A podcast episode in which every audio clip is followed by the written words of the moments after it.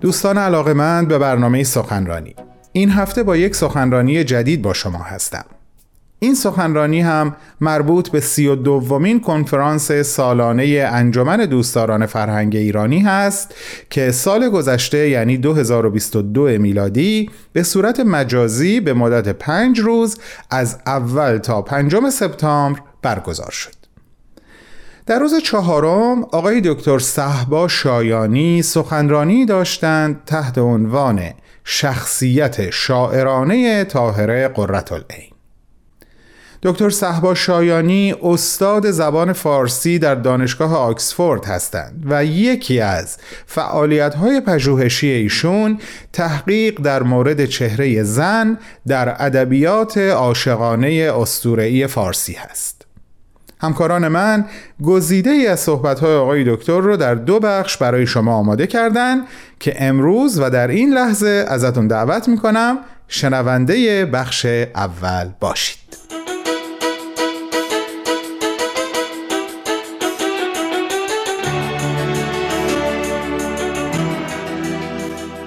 تشکر فراوان از انجمن دوستداران فرهنگ ایرانی. من صحبا شایانی هستم و امروز در خدمتتون هستم که چند کلامی در مورد طاهره قرتالعین صحبت کنم. طاهره قرتالعین که در نوجوانی و بچگی در منزل به خاطر ذکاوت و هوش زیادش به زرین تاج و زکیه معروف بود و امروزه در جهان به طاهر قرتالعین معروف است به اسم فاطمه براقانی بین سالهای 1814 میلادی تا 1818 میلادی در شهر قزوین در خانواده ای از فضلا و علمای زمان خود به دنیا آمد. طاهره قرتالعین بدون شک بیش از هر چیز برای کشف هجابش در گرد همایی بدشت معروف هستش زمانی که روبنده خود رو میان بابیان بر می داره و این زمان رو یک زمانی برای یک دین جدید و روزگاری جدید بر اساس تعالیم حضرت باب اعلام می‌کنه.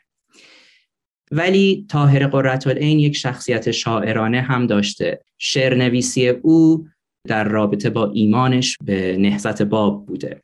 متاسفانه به اشعار طاهر قرتالعین که می‌رسه مثل سایر شاعران زن ایران زمین و کل جهان به مشکلاتی برمیخوریم به اثرهای شاعران زن که می‌رسه خیلی وقتا ثابت کردن این که این اشعار واقعا به ایشون تعلق داره کار مشکلیه و این در مورد طاهر این هم صحت داره. به خصوص در جوامع مرد سالارانه این خیلی زیاد هستش. در تاریخ ادبیات فارسی هم پیشینه زیادی برای این مورد هستش.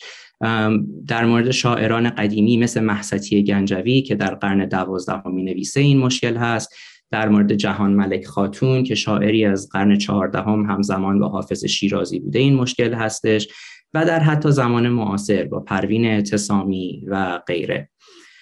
و خیلی زمان ها وقتی که حتی دیوانی از این بانوان شاعر وجود داشته باشه و دست شعری ازشون وجود داشته باشه به خاطر زن بودن به این اشخاص تهمت می‌زنن. مثلا در مورد جهان ملک خاتون این مورد هستش که مردان زمان خودش می نوشتن که به خاطر اینکه زنه شاعر خوبی نیست. یا در مورد پروین اعتصامی که در زمان شروع نوشتنش مردان ادب زمان خودش می‌گفتن که یک دختر امکان نداره بتونه انقدر قشنگ بنویسه. برای همین حتما اینها رو پدرش نوشته.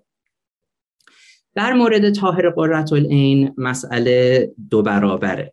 برای اینکه از یک طرف زنه و از طرف دیگر شخصیت بسیار مهم و بارزی در نهزت بابی. و برای همین از هر دو طرف مورد اذیت و آزار و شک قرار گرفته میشه.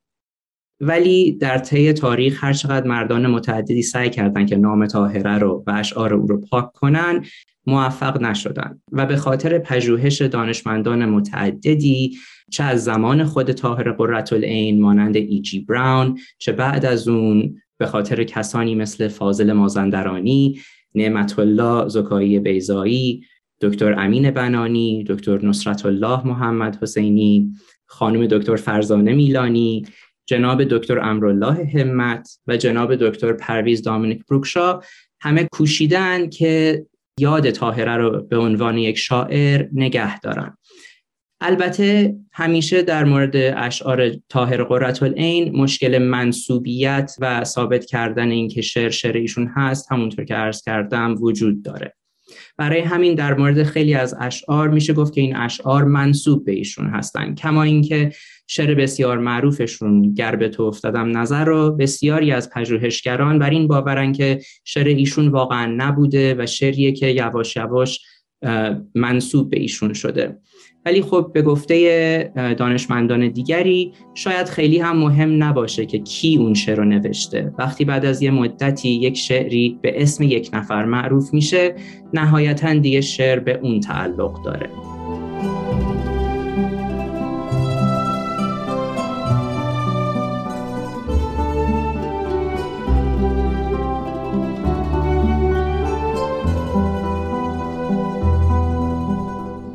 دوستان عزیز شما شنونده گزیده ای از صحبت‌های آقای دکتر صحبا شایانی هستید. ایشون در سی و دومین کنفرانس انجمن دوستداران فرهنگ ایرانی در سپتامبر 2022 سخنرانی ایراد کردند تحت عنوان شخصیت شاعرانه طاهره قرتالعین بعد از چند لحظه کوتاه به ادامه صحبت‌های آقای دکتر گوش می‌کنیم. با من همراه باشید.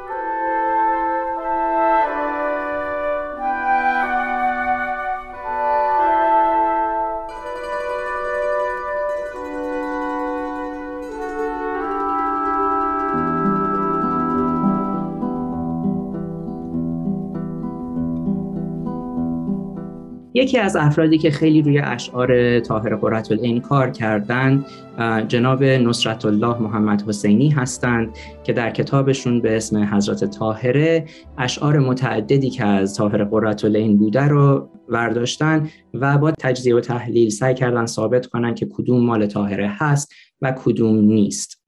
بنده بر اساس کتاب دکتر محمد حسینی سه شعر رو انتخاب کردم که به وضوح میشه گفت اشعار خود طاهر قررت هستند و استقبال و تضمینی از شعرهایی هستند که شاعران قبل از ایشون نوشتن. واژه استقبال رو در ادبیات فارسی وقتی استفاده می‌کنن که شاعری شعری بر ردیف و وزن یک شعر معروف شاعر گذشته ای می نویسه به این استقبال یا جواب میگن.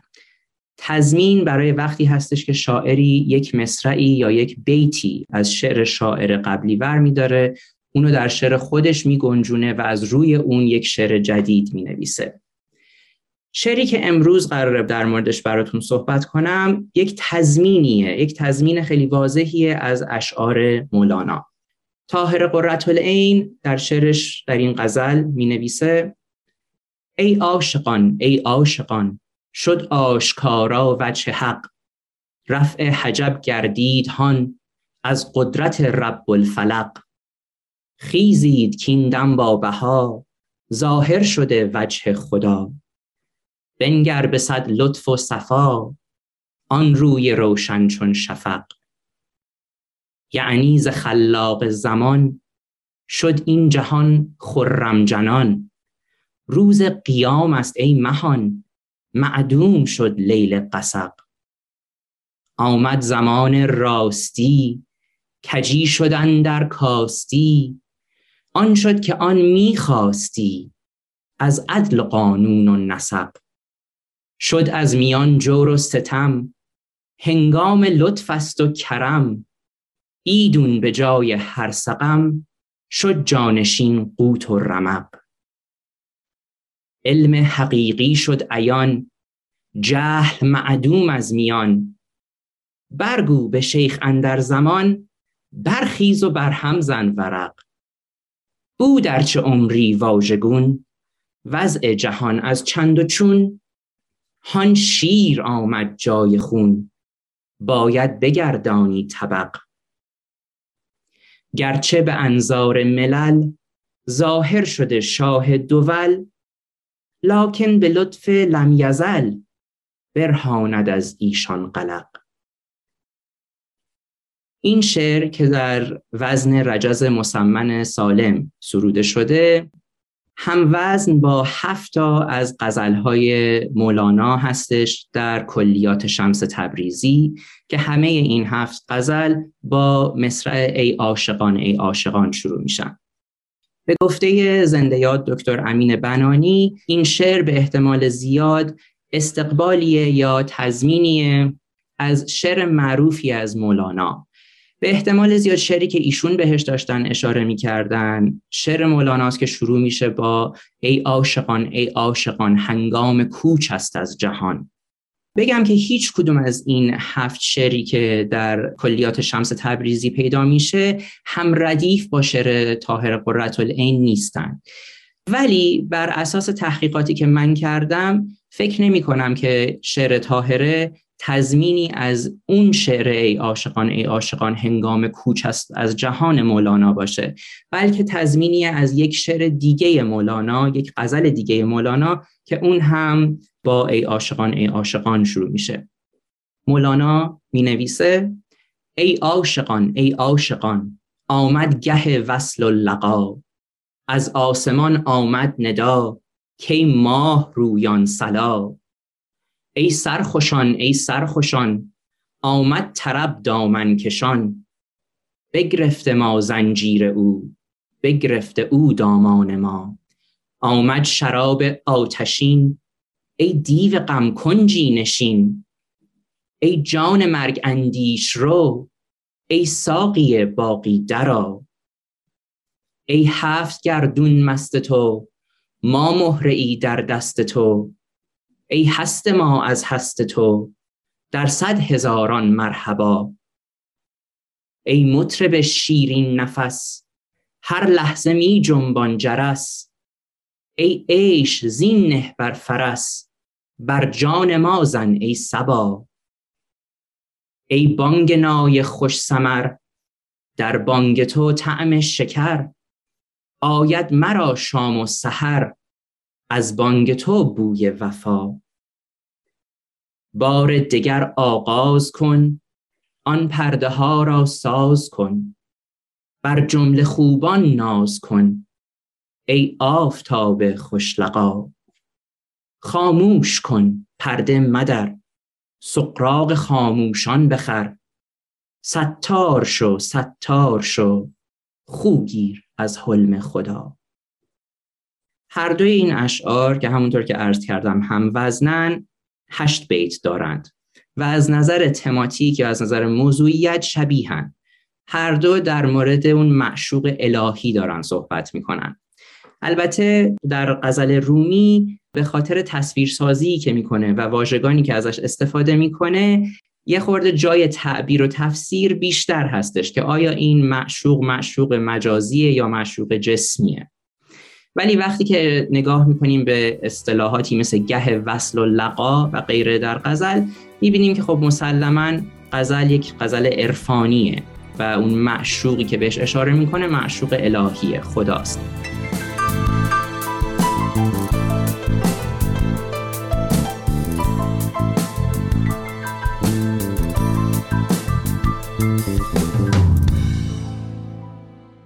شنونده های عزیزمون این بود اولین بخش از گزیده سخنرانی آقای دکتر صحبا شایانی تحت عنوان شخصیت شاعرانه طاهره قرتالعین آقای دکتر شایانی استاد زبان فارسی در دانشگاه آکسفورد هستند و یکی از فعالیت‌های پژوهشی ایشون تحقیق در مورد چهره زن در ادبیات عاشقانه اسطوره‌ای فارسی هست. این سخنرانی در چهارمین روز از سی و دومین کنفرانس انجمن دوستداران فرهنگ ایرانی که در سپتامبر 2022 میلادی به صورت مجازی برگزار شد توسط ایشون ایراد شد.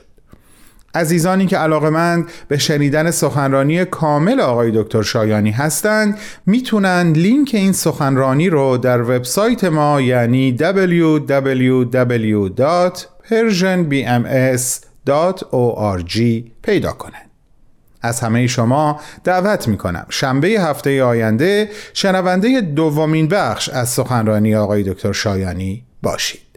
به امید همراهی شما عزیزان و با بهترین آرزوها.